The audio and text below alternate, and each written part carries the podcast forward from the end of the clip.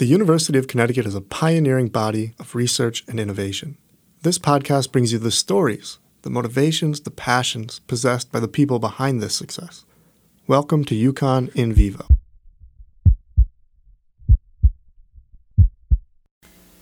Today we talk to Erin Young and Kyle Baumbauer, two professors from the School of Nursing who study arguably the most relatable of human experiences pain.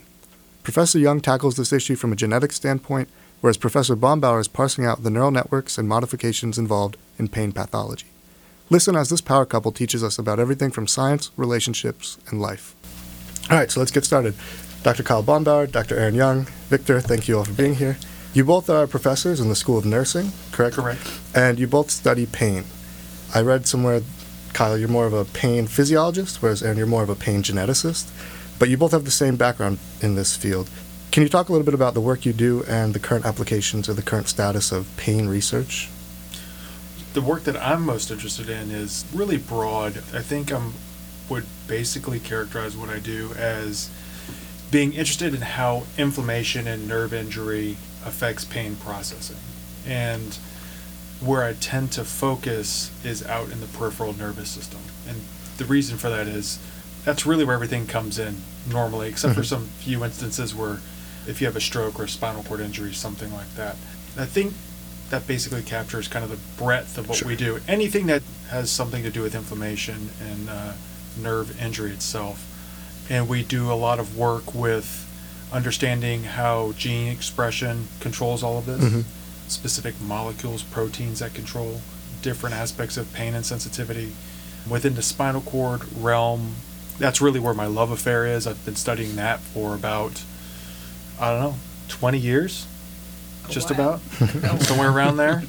And that's been kind of a circuitous route how I got here. But where we focus right now is how the peripheral neurons contribute to pain following spinal cord injury.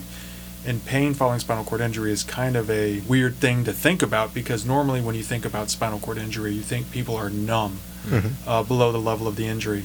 In fact, people, while they have disrupted normal somatosensory input, so they can't feel touch, for example, their feet will burn pretty much all the time. And so we try to understand what happens in the peripheral nervous system that contributes to that. Sure. And in particular, what's happening in the very acute phases of the injury when people can't tell you that they hurt. But what we've found in our work is that there are a lot of changes that happen kind of under that mask of inability to respond Mhm. that is setting the nervous system up to develop chronic, untreatable pain. Evolutionarily, that doesn't seem to be advantageous to develop that chronic pain, right? So this is a domino effect of sorts that something clicks and then from there things get progressively worse, right? There's no body adaptation. to- Right. It, it, it's almost as if the processes that allow chronic pain to develop have hijacked the normal pain system. Right. In the acute pain system, that's protective. That tells you something bad happened here, you need to go into your cave and lick your wounds. Whereas chronic pain, it just persists even in the absence of the injury. And so, what tends to be weird about chronic pain is that you can have an injury and then you'll have some sensitivity that spreads beyond that injury. And you have tissue that's never been damaged that Mhm. becomes painful. Right. And that's kind of what we look at with spinal cord injuries. That tissue that's never been damaged is now hurting. And there's been no work that can find any evolutionary relevance to this. And it's hard to argue or imagine why this would be evolutionarily selected for Mhm. instead of it being a byproduct of evolution. Sure. And I'm sure the current approach is try to understand the genetic underpinnings of the certain increase in pain or, or the adaptation or development of chronic pain, right? You can look at which tissues are increasing certain gene expression, right? Absolutely. We say we a lot. I think it sounds like the Sure. royal we, but it's because we collaborate so much Mhm. and we've trained sort of to complement each other so that we always have someone to go to to talk about the things that we don't necessarily Right. do every day. But I'm interested in all kinds of pain and really in the genetic factors that contribute to increased susceptibility. So who's going to have more pain when they break their leg versus less? And in some ways that sort of begs the question how do we turn people who are very sensitive into people who are not so sensitive Mhm. right we could Mhm. turn everyone into these like you know, brutes who have no pain and can just keep going, which is also probably not healthy. That's a different podcast. But most recently, I've been looking at the factors that contribute to irritable bowel syndrome, and it's different from other pain disorders in that it's not a, really a symptom. Pain isn't really a symptom in Mhm. IBS. It's the whole shebang, right? So in irritable bowel syndrome, unlike diseases like Crohn's disease and colitis, you can't have ongoing inflammation. If you have inflammation, it's not IBS. You have to have pain and altered bowel habits, so constipation or diarrhea or both.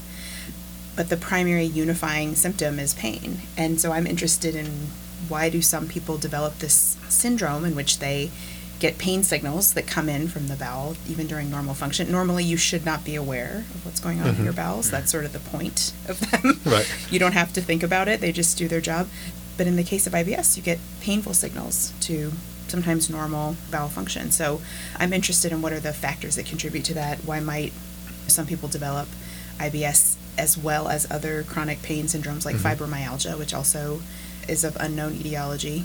So that's really where I focus, but I, am also interested in things like sex differences, right? Sex isn't just a genetic phenomenon, right? It's it's a complicated issue. but sometimes there are genetic risk factors that are only revealed for one sex versus the mm-hmm. other. So to me that's really exciting because it means that we could start to precisely tailor treatments to your sex, your background, your particular genetic susceptibility so that we could really treat the pain where it's coming from as opposed to you know trying to go around it by using things like opioids which we all i think accept at this point are, are problematic so you know we're trying to get away from the need for something like that which really just turns the Mhm. volume down on all that information coming in from the periphery it changes the way that the cells behave but it doesn't really change those pain processes so that's really kind of our focus is to get away from that and find some better options pain itself is complex, but it's also subjective to a degree, right? So I imagine it must be really difficult both with human patients as well as I know you have a mouse model for IBS to read out the level of pain to interpret the effectiveness of certain pain strategies. Can you talk about the difficulty and the approaches you take to try to counteract that problem? we try really hard to quantify pain Mhm. right uh, in people and in animals and there are pretty good ways of doing that i think one of the things that is problematic is that people will say off the bat pain is subjective so you can't really treat it we should try to treat something else Sure. or you know or it's you know you can't really come up with a good pain treatment because it's a subjective experience but Or Um, if we cure the pain, the cancer, the pain will go away. Right, Mhm. which we know absolutely does not work. so, I mean, not absolutely, but for a vast majority of people, getting rid of their disease will make some difference in their pain, but it may not get rid of it. But yeah, man, pain's cranky. Right. It's hard to deal with. And we actually sort of work really hard to make sure that what we're measuring in the animal models actually looks like what clinical, you know, populations report. So if the clinical group says, I have pain when I have bowel distension, then we need to be able to distend the bowel in a quantifiable way or in a controlled way, and we need to be able to measure the outcome, and that's Mhm. what we do.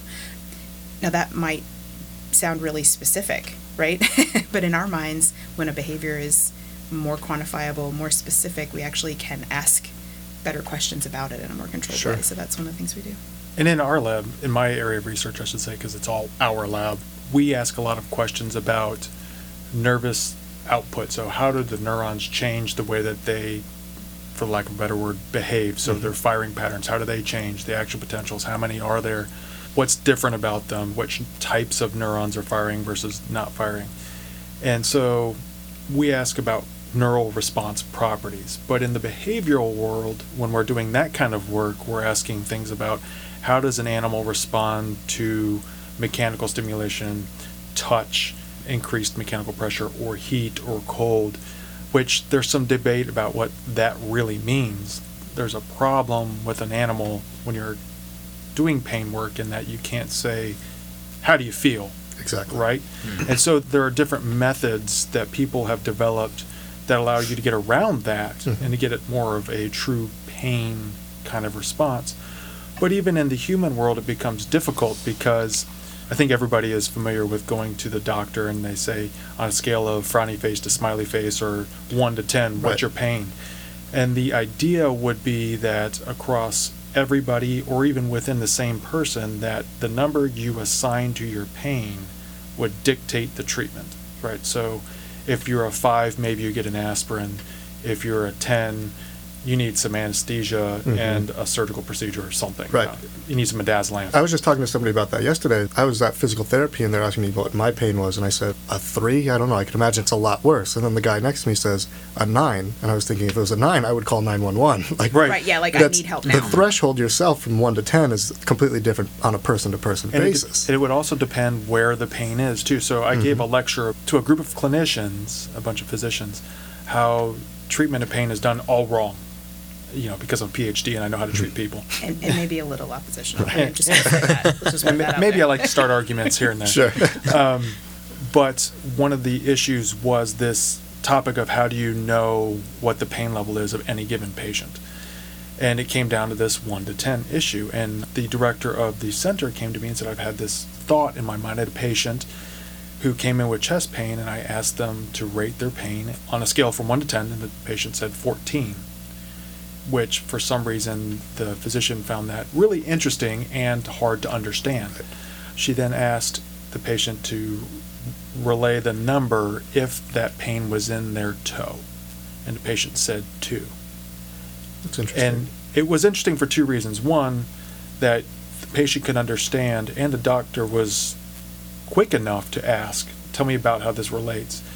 And also that you have a person who's in cardiac distress and you're going to ask them about their foot. Right. right? So uh, that, those things were interesting to me.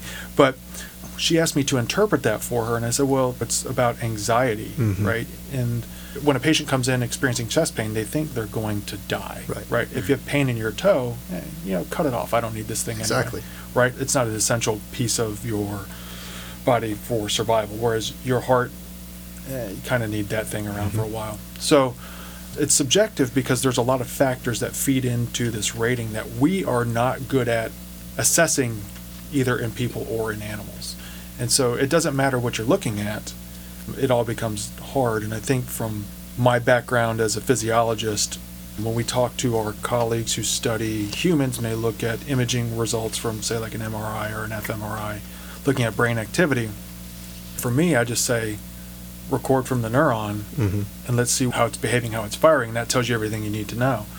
Whereas they would say, no, you need to know about the networks. And then I come back and say, well, you know, in any given unit on that image, you're talking about three square millimeters of brain space and how many neurons are in three square millimeters. And so you lose the rest, you know. So the whole point of that is there's a lot of caveats and difficulties in what you're asking about pain because pain is so complex. There's many layers to it. Yeah. And I yeah. actually think about it as everybody talks about intersectionality, right? Like we're all sort of a whole made up of all these individual pieces. And if you think about that, there are lots of differences based on ethnicity, gender, sort of your background that are going to affect how likely you are to report pain and how you express that pain. And also, interestingly, how healthcare professionals perceive your reports of that pain, right? We know that there's lots of unconscious biases that come in. And so, not only is the reporting of pain Mhm. pretty interesting and complicated on its own, but also the receipt and processing of that report of pain. Because all the physicians, all the nurses, everybody, even researchers, we bring all of our own intersectional goodness and badness with us. And so I think it's really interesting because we're trying to break pain down into its component pieces so that we can study each one separately because we feel like they're more tightly controlled than getting a report. Mhm. But what I always go back to is talking to my clinical colleagues. We collaborate on this. If my mouse sort of hunches over and bends its abdomen as though it has an upset stomach, does that look like what your patients report, or do they report something else? You know, and Mhm. because in my mind, the animal model is really only as good as its ability to reflect what's happening in that. Because really, all we care about as humans is what's happening in people. I mean, we're very self-centered in that way. that to me is really important. I think we both try to, you know, we've gone out into the community. We've talked to people who are experiencing spinal cord injury induced pain. I am interested in visceral pain, so pain in the abdominal Mhm. organs after spinal cord injury, because we really have no idea what's going on there. And it substantially decreases quality of life for people who have spinal cord injury. So that's one of the intersectional places where Kyle and I overlap quite a bit. So I went out and met with someone in the community who has spinal cord injury, who suffers from visceral pain. It's really hard to treat, and he was willing to talk to me about what that feels like. And we need those partnerships in order to be able to actually make sense of what we see, because we get a lot of really exciting data, then we have to figure out how that applies to the human condition. And, and some of that's conjecture, and some of it's really about application. So Right. it's exciting. in like a similar way to the story that you were mentioning earlier, Kyle, with that patient and the pain in the chest versus their toe. So there's a lot of like psychology, the attitude behind how they're approaching this pain that seems important. And I know, Erin, you've done some research regarding social distress and how that affects a patient's response to pain. So what did you learn from that research? Stress is bad, except when it's good. so acute stress tends to decrease our sensitivity to pain. You have someone have, especially physical stressors. We all know the stories about people who are playing in a football game and they break their ankle and then they don't even realize it until they get off the field because they haven't had the pain, right? They have an inhibition of pain. Mm-hmm. And some of that's inhibition of inflammation. Again, it's, you know, a bigger story than that, but that's sort of the gist.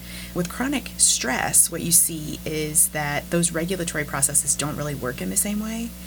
And so you can have chronic stress that exacerbates a painful condition, which we can all imagine, right? A lot of people who have um, irritable bowel syndrome or headache, chronic headache, those kinds of things, they're exacerbated by stress. So they'll have a flare up during a stressful period. So when everyone's immune system is in the toilet over finals week, right?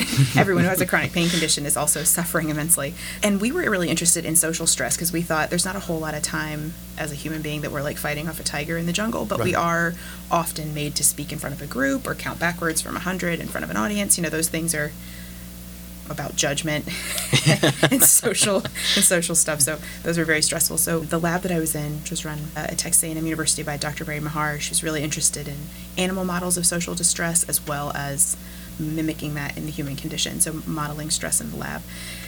And that's exactly what we did. And probably the most interesting thing that I took away from that is that there are lots of different things that stress us out and they all do different things in the body which means that it's not like stress is bad, I'm okay, right? It's not mm-hmm. always bad. Sometimes it's mm-hmm. actually beneficial.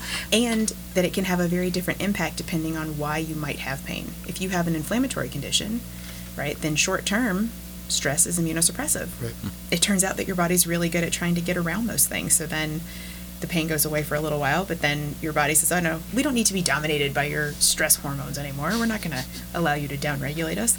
And so then you have this reemergence of inflammation, but now a lot of drugs that would act on that normal process can't decrease your pain. Drugs like prednisone decrease pain because they are treating inflammation, if your body no longer responds to them, you can just drown yourself in it. They're mm-hmm. never going to do anything. And so there's a lot of really interesting complexity to that. Mm-hmm. And also, human beings and animals too, we are the accumulation of our entire lifetime's experience, right? So you're not just shaped by what's stressing you out right now. Like I'm not just stressed out by the idea that I might sound bad on the mic, right?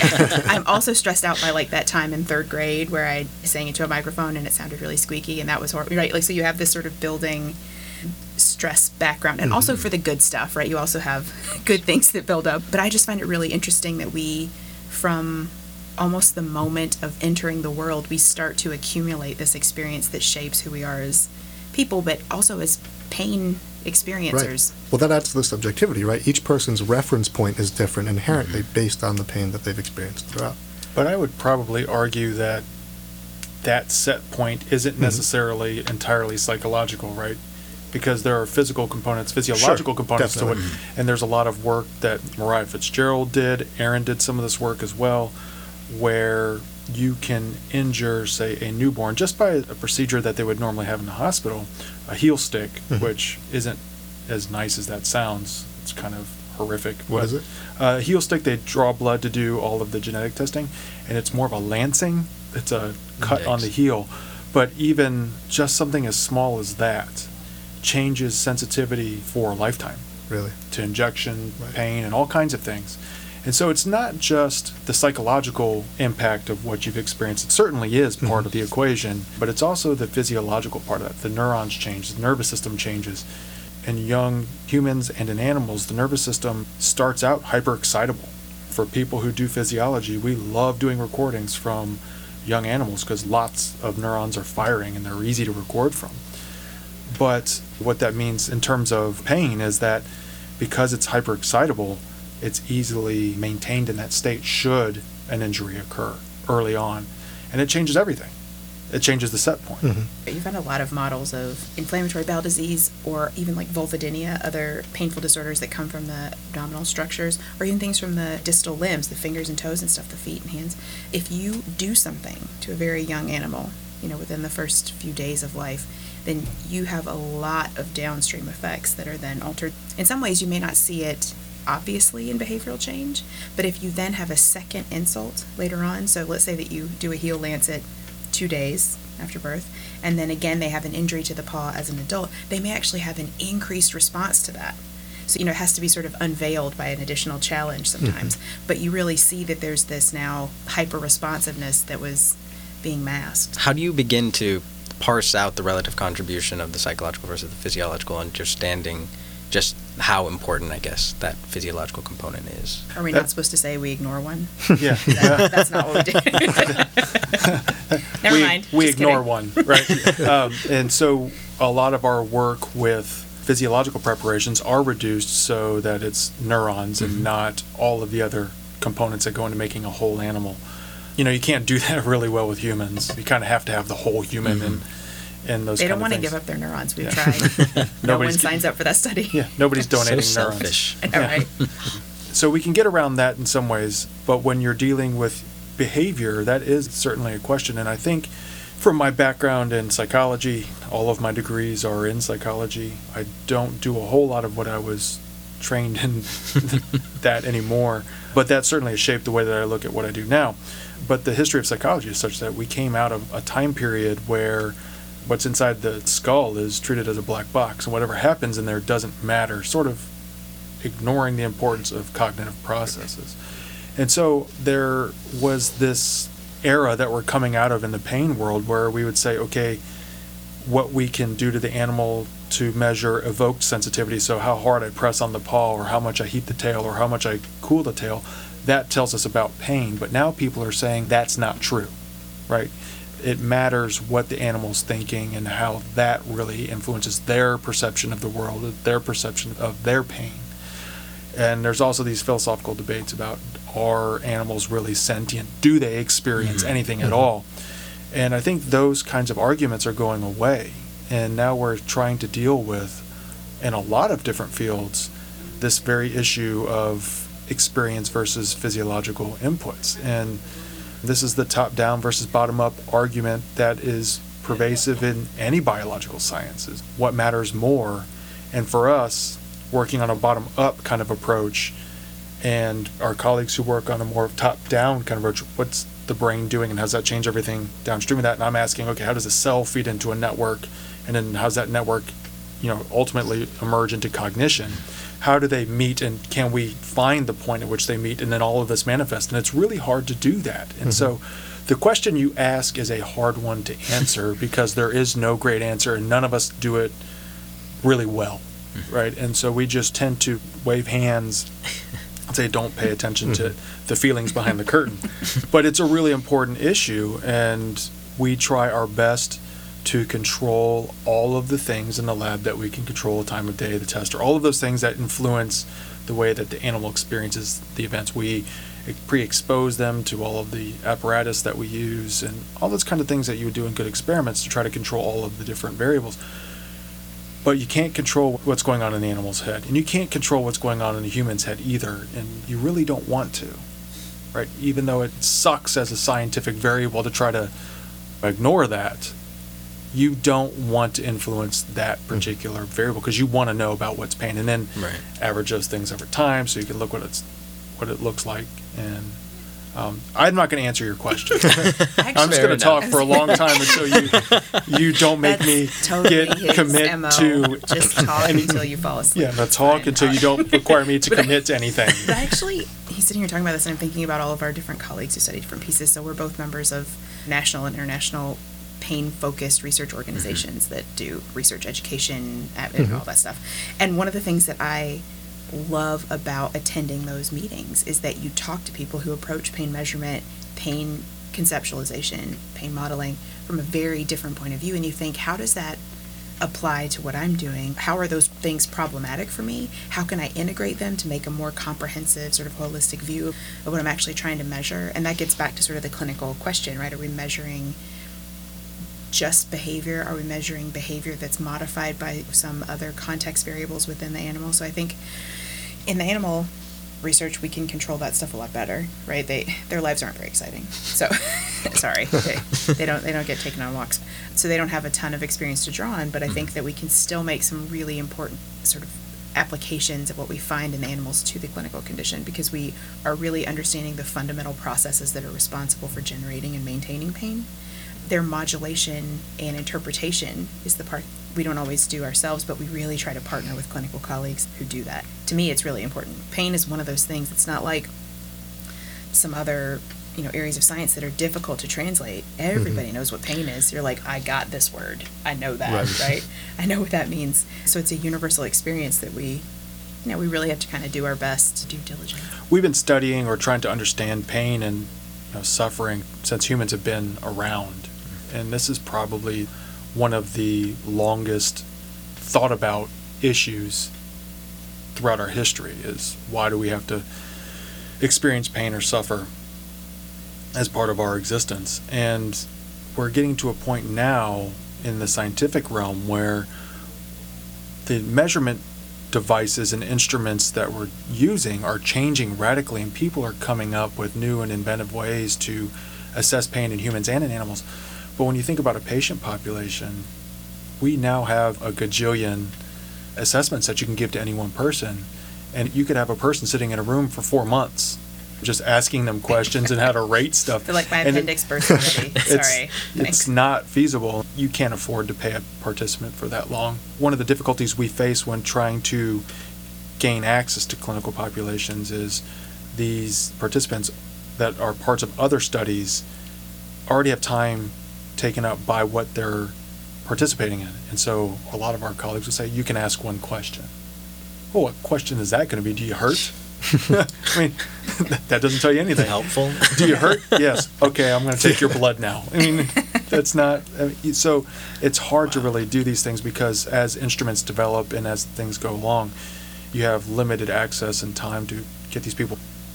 One of the things that I always think about uh, from my psychology background is the uh, Minnesota Multiphasic Inventory, the MMPI, which is this huge instrument that people use to assess a variety. I'm not even going to try to tell you what it does because I don't know. I'm not that kind of person. I don't know that. but I remember it's got hundreds of questions, and if I've gotten that wrong, everybody who's an MMPI person, my apologies.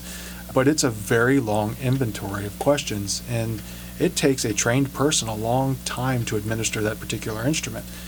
And when we're trying to do that in a pain population, your average doctor, you know, they want to keep their visits to 15 minutes. And if you're recruiting from a doctor's office or a hospital or whatever, you don't have hours. You have minutes. And so there are some people that have gotten really good at this. There's a group at North Carolina, they have this very large grant that's been funded forever called OPPERA, and it's been in different iterations. And they figured out a really easy way to tell whether or not someone's going to develop chronic temporal mandibular pain. And it's asking them, does it hurt when I poke you on your, your trapezius muscle? And if the person says yes, they're going to have chronic temporal mandibular pain. And then oh. they take those people and they do all kinds of studies. And that's vastly under describing what that study is. Yeah, it's, a, it's a, A little little, pokey- simplification. it's, it's a little pokey pokey, and then we understand everything about pain. Um, but Just like that. yeah, Yeah. just like that. and it works every time. Every It's time, no totally, problem. Like So- took a day. Is- But I- You want to go ahead? Yeah, I was gonna say I do think that our clinical like colleagues are starting. I've found this especially working with Connecticut Children's that they are making room for discovery of pain Mhm. in their populations. They are interested in first of all figuring out why their patients have pain because patients who have chronic pain are extremely difficult to treat and they're mm. frustrating for physicians which i know sounds ridiculous. You're like yeah i can understand why my pain is hard for you as a physician but it really is because they want to decrease suffering they're compassionate compassionate care mandates it right? And so i found that they are willing to try and stretch to fit in questions that will help me to be able to better assess and measure their pain. And sometimes we find things that don't make them very happy because they find that for instance, we you know found in a clinical cohort that we're beginning to analyze now that many of the indicators of clinical disease severity had absolutely nothing to do with predicting pain reports from these kids. It didn't matter if you had a full perforation of your bowel in ulcerative colitis, which by the time you have a full perforation of your bowel, it's an ouchie, right? Mhm. That's not good. Or if you had sort of low level initiating disease, the pain didn't seem to be related to that, which was very difficult, right? Because the thing that we are trained as healthcare professionals to treat that they are trained to do is to treat the disease. And so that suggests that getting rid of the disease isn't actually going to get rid of the pain, perhaps. So there's been a lot of conceptualization now of pain as a separate disease process, and I think now that that's kind of coming into awareness, you know, people in research and also in clinical work are thinking, okay, this isn't just a sign of the thing we need to treat. This is actually a separate disease we should try to treat separately because it may be that pain is not a great indicator of whether or not you're actively dying. It's- Right. But you know, or, or actively need you know major intervention. It's really something else because it is so complicated. I would like to point out, though, that the thing you should take away from this conversation is that pain is not a predictor necessarily of dying. Yes, Yes. that's right. Yes, it is not. It it predicts a lot of things. Yeah. Good clarification. So, what I wanted to segue into, which connects to what we're talking about, is that neither of you are nurses by training, but you're both professors in the nursing department, suggesting that the application of your work is in helping clinicians and nurses deal with patients experiencing pain, right? How to communicate and how to collaborate with these patients. Would you say that's an accurate statement? I would say so, but I would say it goes the other way, really. So we were hired as an initiative that came down from the Board of Regents to start a pain center, and it was across departments. It just decided to be housed in the School of Nursing. And the nurses are very good at the clinical part of this. And when they hired us, they wanted a geneticist, Erin, and Mhm. a physiologist, me. And so he came in as part of this budding pain center. And to be quite honest and frank, I came in, I was going to tell all these people how things are. I'm going to straighten all these people out. Can you imagine it? I know it's Yeah. hard to imagine. Uh, I'm going to be, you know, I'm the smartest guy in here and everybody's wrong and I'm going to fix this thing real quick. That didn't happen. And it turned out that our clinical colleagues have been wonderful and we've learned a ton from them. And it turns out I've started to appreciate. The things that I would say in my grants and in my papers is that this is all clinically translatable and you know it's clinically important. And one of the things that I've learned is that yes it is translatable and it is important but what we're looking at isn't necessarily what they're seeing in the clinic. And so we've learned a lot from our clinical colleagues on how to think about pain in a different way how to model it in a different way Mhm. how to go after different questions. And so we've incorporated that into our research. And I think we've grown as a result of that me in particular. But it's been a really interesting experience coming from a hardcore basic science lab bench kind of environment into a world where the variables aren't controlled. There is Right. no black and It's white. messy. It's Mhm. messy. Like I said, you know, a person's not gonna say, "Go ahead and poke my neurons." You know, that doesn't happen. And so, yeah, it's been an interesting experience, and I, I think that, in particular, I have been probably the greatest recipient of that interaction. Would you say that the nursing field itself is evolving, or is this something Oh, specific to absolutely. UConn? Absolutely. Well, so I think UConn's ahead of the curve. Mhm. I think that there are a few places that are doing this really well. University of Maryland, you know, there's some other schools that are doing a really good job. UCSF Mhm. are doing a really good job of providing some basic science educational opportunities and also experience for people who are getting a PhD in nursing, Right. who are scientifically minded, who want to be able to study the mechanisms of what they're seeing in the clinic. I do think that a lot of times what happens is that we go beyond those borders, right? So I have a PhD in behavioral neuroscience in, from psychology department, but my postdoc was in behavioral and cellular neuroscience, and then I did a postdoc in genetics of pain. You don't necessarily have to stay in your lane, right? You can kind of get, you can kind of move You around. can merge. You can merge. You can get off. You can hang out at the rest stop. So you know, it, there's time, right? And so I think that what we're seeing is that interdisciplinary silos aren't as important as they used to be, and that really you have to be creative in how you go about training in order to have people who can ask the really exciting questions. And so if we we don't get too caught up in ourselves, if we can get over ourselves a little bit and get past those, some of those boundaries, I think you can do some really exciting things. So I think nursing is moving forward. Right. Physical therapy, we have an excellent rehab and kinesiology program here that's doing a lot of the same kind of translation, you know, across the translational spectrum from cells in a dish all the way up to people on a couch, you know. So I, mm-hmm. I think that's it's sort of a hallmark of, of good science.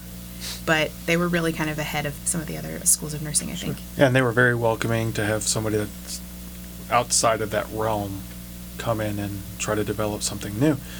And it's been a really good experience. And there are a couple other people in the School of Nursing that aren't nurses, but I would say we're a rarity. To have like a bench scientist in the school of nursing is not always Right. common. Although people are so open to collaboration. And sometimes we have to say, I can't I can't do this project right now, but I want to do it. So can we talk after I finish this deadline? So you start to develop some managing skills, which as a scientist we're not trained to at all. Like interpersonal stuff, no, that's that's not on the, the agenda, right, guys? Like you're not. so um, it's been really exciting to be able to sort of say, these are the important collaborations. This is what I'm going to do, and how can we work together to answer Mhm. some, something cool. Are most of your collaborations through InCHIP?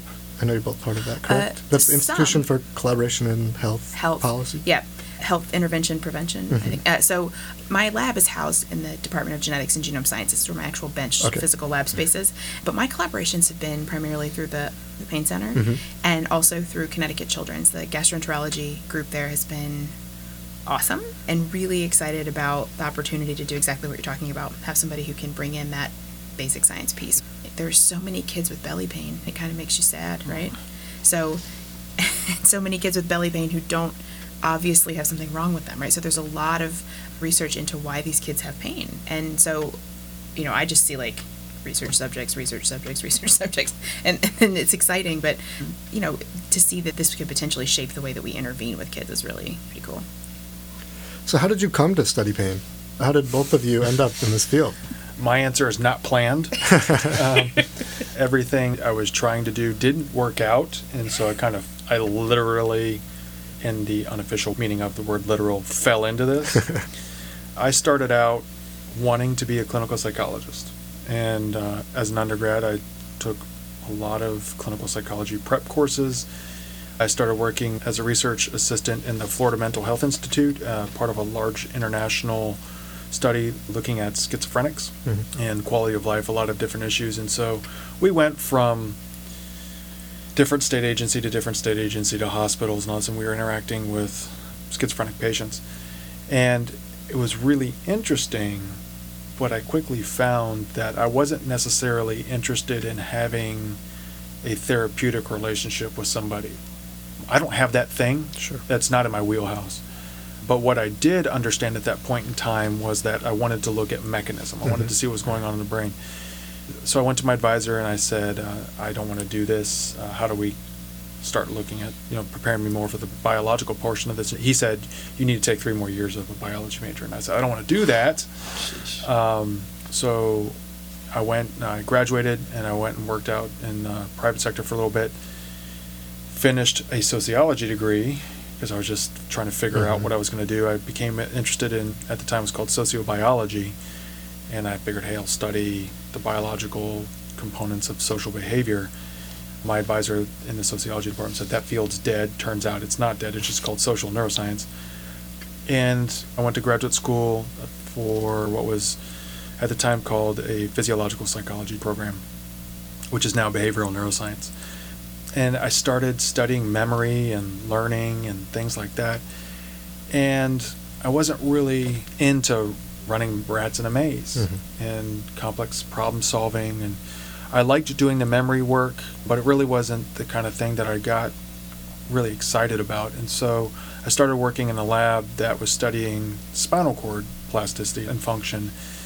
And we were looking at things that were kind of related to pain processing, but not really. And then as my graduate training progressed, I became more interested in what's happening in the spinal cord that is related to pain. And then I did my first postdoc.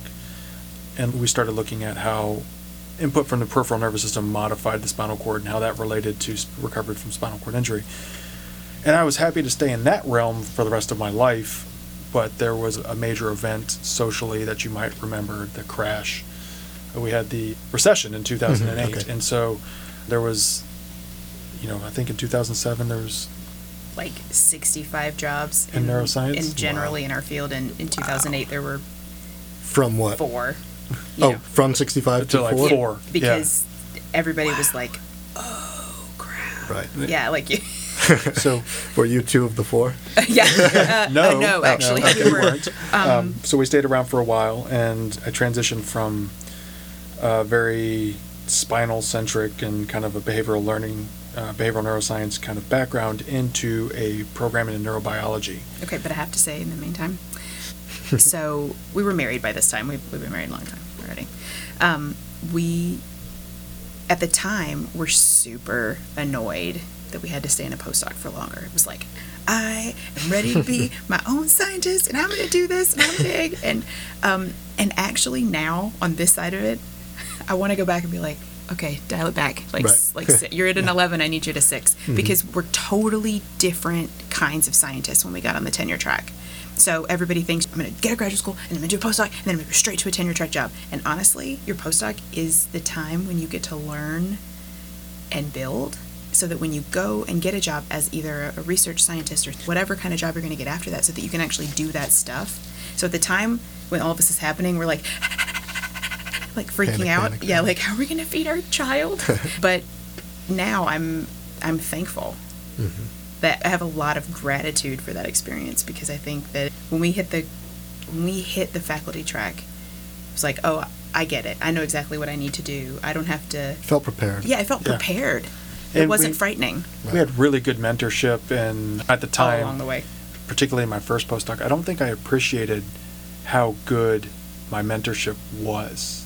And I was progressing and learning and doing really well. And I, Careful, I thi- Jim might hear this. Jim was awesome. But we thought, okay, you get a certain number of publications, and that's what the goal is. And then once you have that number of publications, you're ready for the job. You go out and get the job.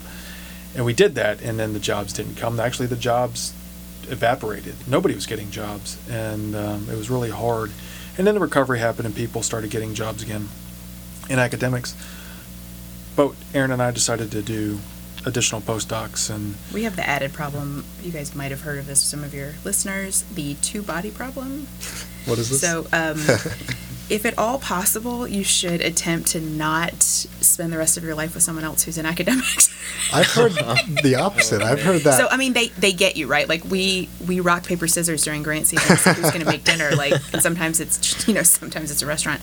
All of that part is amazing, but if you both intend to be gainfully employed, um, particularly if you want to be employed in sort of an equitable mm-hmm. kind of thing, if you both want to be at the same level, like on the tenure track or whatever, it can get dicey. Uh, like, yeah, that was a real serious issue for us because in the outset of all of that, we decided that we were going to maintain an equitable professional relationship. Like we didn't want to be in a situation where one person's career cannibalized the other. Mm-hmm. and that does work for some people. Some people, it's easy to pick one career to be primary versus the other, but that wasn't what. That wasn't one of the things, and, and opportunities like that presented themselves and have presented themselves since, and it just doesn't work. It wasn't. It's not in our plan, and so that made it more difficult for us to find faculty positions because I don't know if you guys are aware, but neuroscience is expensive. It costs a lot of money Genetics to do what is we not do. cheap. And genetics, everybody wants you to do genome-wide association studies, and those things are, you know, a billion dollars. You know, it's really expensive to do. I those did Not not actually. get a billion yeah, it's they get really expensive, right? And um, you know, it's almost one grant's worth of funding to do this kind of work on one population of people. And uh, so hiring somebody for one position is expensive enough, but to say we need two is even harder. And then there's other political issues that if you're in the same department, you can sway the politics because they everybody assumes that you're on the same side of the line. Which is hysterical. Which is yeah. I mean, the idea that we're on the same side of anything except this table is pretty funny. Yes. Um, Sorry. We, we always That's agree. okay. There is no disagreement. We're all. We're, we're all in. That's Well, it. Yeah. I mean, I've heard RPI has told me that 90% of PhDs are married. So Some crazy I've heard it's really high for but I don't know if it's women in flawed. science in Okay. particular. So women are very likely to have a spouse who's in, in another field, you know, another related field. Mhm. I think it's definitely on the increase. I do think it's tough when you're at the same career level with anybody, Yeah. right? If one of you has a job that's very mobile, you do something exciting in banking that you work from home, you can do that in Des Moines or you can do that in Manhattan. Right. But if you are both in a specially trained field, then you need special equipment and you need resources and people who are willing to work with you and all that stuff. So it gets a little bit dicey, but um, this is like the the relationship junk. But like deciding early on that that was going to be more important for us because I personally am not very good with not um, getting the things that I planned for. so I was like, yeah, this is not going to work. So I felt like it was important that we have a standard that we were kind of shooting for and that we would wait for. And there were times in along the process, it was like, okay, but can we be done with that now? Maybe focus on some other piece because this is uh, really hard and taking forever. Um, but you know, we because we're equitable, equitable at work, we're also equitable at home, Mhm. right? We we have two children. It translates. Yeah, right. Like, it's not any one person's job to load the dishwasher, unfortunately. Well, the uh, Baumbauer brand dishwasher doesn't Well, work as well as the young version, but yeah, the young one is more on time. She plans to put the pods in before bedtime, but into, the dishwasher. But you know, like I think that stuff is important, right? You have to Mhm. decide what's going to make you happy in your life, and if your work is that important and you need certain things for your work, you just have to be honest about it. I think that's one of the only ways you can not be resentful, at least for me. Sure. But I wanted to be a scientist since I was like five. I have a very different path. Yeah, yeah, explain your path. Please. so I have wanted to be a scientist or something in STEM since I was, I don't know, five. I think I read about Marie Curie in school somewhere, and I was like, "Yep, That's me. that's me. About to do this. Done." and it moved from different fields. You know, I think as you read new things and experience new things, you get excited about different stuff. But I started graduate school at UConn actually, and my advisor moved to Canada. I was in P and B, right, just where you guys are, Mhm. and um, and the faculty were great, but I had come specifically to work with this faculty member, and when he left, I thought, oh poop. All right, now what? I mean, it was it was a little more um, expletive ridden Right, than that, but you know, this is PG. I like to keep this PG today.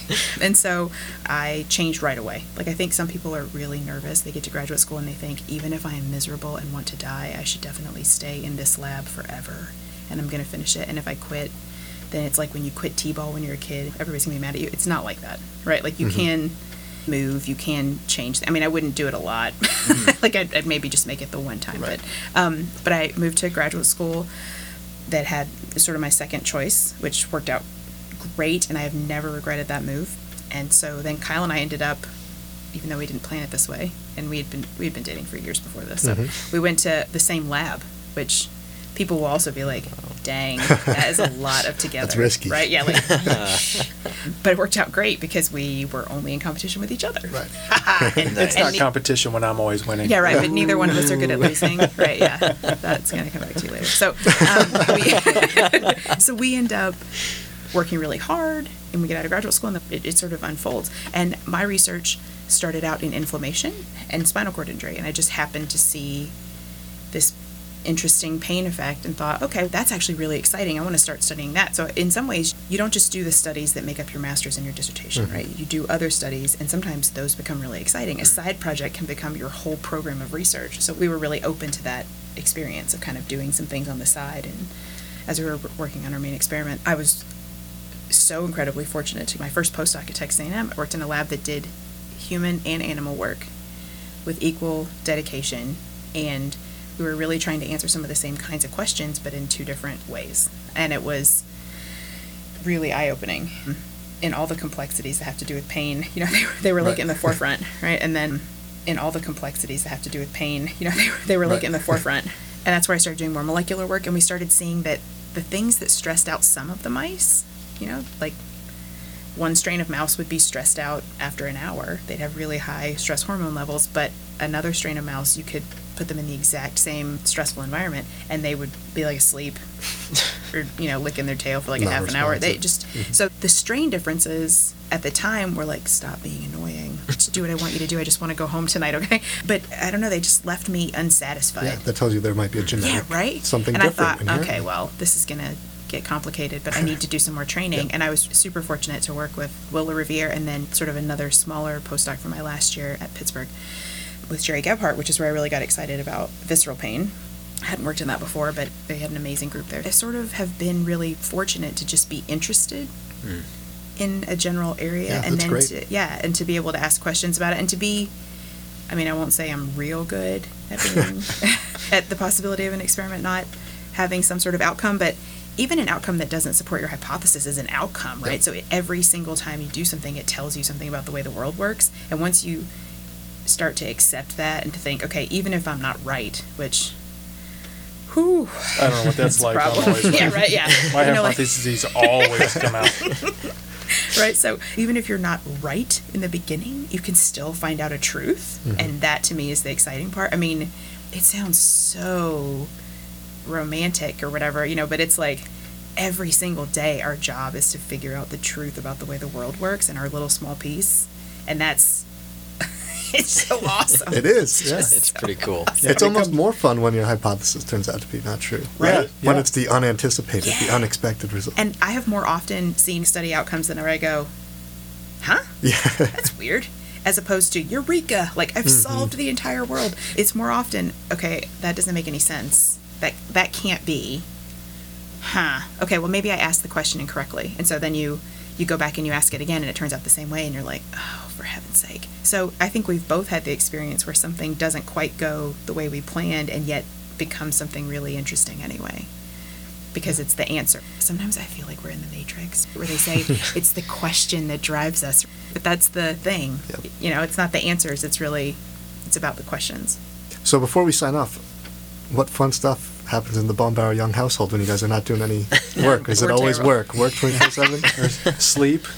we, Uh, we have two beautiful little girls that we spend most of our waking time with. Trying to corral them. Yeah, trying to herd some cats, and they're a real experience. So they have a lot of fun. So we try to do as much as we can to take them out to do fun things. Mhm. And so now my oldest daughter is interested in fishing, and that's the thing I love to do the most. And so we're learning that and um, lacrosse. She Cool. loves lacrosse. I never played lacrosse, so we try to do a lot of that and basketball. And Yeah. so they're athletic, and we, you know, just small things. Go to the movies. Mhm. Um, There's an article that just came out, I think recently, it was in the New York Times, I want to say, but that could be wrong, that I uh, read on Twitter.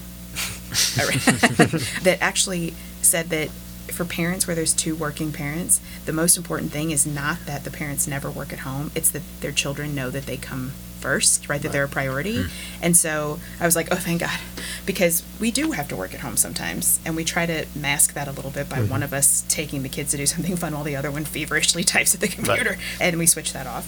But we try to do that. We try to prioritize having some time where your brain is turned off. Because I actually find I can't do this whole research thing if I don't have time where my brain shuts off. So I need to. Well, you need it. I have to do something else in order to better be able to think about what I'm like. I need some space from it. Right. And sometimes you're not good at that, right? Like you want to just think. You think if I just think about this harder and write about this more, it's going to make more sense. But I have found, especially in the last few years, because kids demand time, right? they Yep. they won't let you off the hook. Mhm. They're like, I don't care if you're tired or have a deadline. I've found that I do better, that I can work more efficiently when I have a little bit of mental space. Sure. So I think uh, what is, is today? What day are we in? Wednesday. It's Wednesday. Wednesday. uh, so today we might go to uh, the trampoline park. They have a Nice. Special. You go jump around and Yeah. get pizza for a few hours. Yeah. Because tired kids are the best behaved. We've learned that. That's the secret. Yeah, right. Yeah. They, if they're exhausted and asleep, they do not complain about anything. The things that we used to do as hobbies, and we used to have separate. We had our life together, and then our life that was separate, and we did different things for hobbies and fun. But now that's become more of our hobby is our kids Mhm. and really interacting with them and playing with them. And trying to find someone else to watch them. I mean, Yeah. that's really if Leaving if them at somebody takers, else's house. You guys are interested. We'd be happy to come back if you're willing to. Bring to them to the kids. lab. Yeah. No, that, actually, my uh, oldest daughter, when she was um, about four, started learning how to do electrophysiology. I was going to ask, two No future way. scientists? Yeah, maybe? No? she. Oh, yeah. We would. Uh, so where we worked it was just down the street from where her daycare was, and there were some nights that I couldn't get out. I came in very early to start Mhm. doing the work, and normally Erin would take her to daycare, and then I would go pick her up. But there were some nights I couldn't do that, and so Erin would go pick her up and then bring her up to the lab. And so it started off with, "Daddy, what are you looking at?" And so she would look through a microscope, and I told her I'd identify neurons, and so she could pick out neurons, and we would use them for gene expression profiling. And then we had all of our electrophysiology rigs hooked up to speakers, and so you could hear the neurons fire. And she would say, "Daddy, what what are they saying?" And I would say, "Baby, they're mad. they're not happy." Well, what do you think they're saying to me? And well, since you came in the room, they said you're so beautiful. And then, can can I look? Sure. She would look at the preparation. Mhm. Oh, can I do the record? And so she figured out. Wow. And I taught her how to poke around and get into cells, and she could record and do the characters, and poke, you know, skin to see how the neuron fires. So at four and five years old, she was doing electrophysiology. That is That's incredible. wild. She's- yeah, it is. And, but we've told game. her never to go into science. oh, really? Yeah, never. You can be a CPA, a physician, uh, There's something a more like direct path Yeah. to like the actual employment. part. Mommy and daddy need a retirement plan, so we need you to be wealthy, please. She she's actually interested in. Right? Prior hashtag priorities. Yes. Um, she came home not too long ago. That our younger daughter's three and a half, so she she likes everything. You know, she wants to do all of the things. But our older daughter said, "You know, mom, we heard about a new job today at school." And I was like, "Really?" She said, "Yeah, it's called an architect. It's like a mixture of art and math." And I think that sounds really good. And I was like, "That is yes, real- it does. real." That has a You know, paycheck. Was like, Yes. but she, you know, she was like, because then I could be a little bit, I could make something that is strong, but it's also, you know, beautiful. And I was mm-hmm. like, oh, you're best kid. Like, you're, you know. But yeah, so um, our younger daughter, you know, she wants to be Doc McStuffins at this point. She's three and a half. But, And She just wants to tear everything down. Yeah. Yes. Yeah. but yeah, the one thing I will say to you guys is, how long do you have in your programs? Are you in the hope? We just or are you started. in the Yeah, we're still in the hope. Okay. Yep. Uh, it ends faster than you think it will. Oh. Um, I can then tell it you, comes back. Uh-oh. It comes back. I had a lot of fun in graduate school, um, but as my career has progressed, I've found enjoyment in different ways mm-hmm. throughout my career. But I don't think your liver can take the way you had fun in graduate school. Oh, no, no. Neither um, can mine. Yeah. no, no. I think my liver took a hiatus Yeah. around the first two years of my postdoc. Um, no, I had a lot of fun and I really enjoyed. In some ways, that the memory of grad school is kind of magical and kind of like your childhood. You forget all the bad stuff. That mm-hmm. so, you know, enjoy the ride. I tell everybody that most of us in this field, I guess everybody who's successful in their own fields, is goal oriented, and you have your sight on I need to get this thing so you don't enjoy the ride getting to that thing. And I would say enjoy the process of where you're at, and you'll find that it's a lot more fulfilling than if you just worry about I need to get the PhD in five years. You know, enjoy Yeah. what you're doing in the moment. Be present in the moment, because I can tell you I wasn't. And uh, when you stumble on some things, you stub your toe. It becomes more difficult when you're frustrated uh, and you can't meet yeah, your goals. don't have such an intense feeling of time urgency. Like, chances You're are you're going to live like another Yeah. 75 or 80 At years. least. So, like, That'd be cool. So, yeah, right? That'd be all Yeah, right. right. no, no, it's not. You want to live another healthy out. 75 or 80 years. But, like, No. I, I, we do, we talk about this, which sounds silly, but we'll, you know, think, oh gosh, I wish I had been able to get over all the worry about what was going to happen in the future and been able to actually be in the moment. And some of that's about being type A. Sorry. um, or being goal oriented or being driven or whatever. But, you know, it's really, I don't know. Sometimes you can have drive and joy at the same time. Yeah, and also if you're stressed out, your curiosity wanes. The thing that's going to make you successful as a scientist is inherent curiosity. It doesn't matter if you're curious about the specific thing that you're doing. You should be curious about the world in general. And if you lose that, then what are you doing? I think that's a nice way to wrap it up. Oh, yeah. Yeah. Thank you both so Thank much This for was coming Thank on and talking. Yeah. Thank you. Thank you for having us. This podcast is made possible by funding from the Office of the Provost and the Office of the Vice President for Research. Thanks for listening.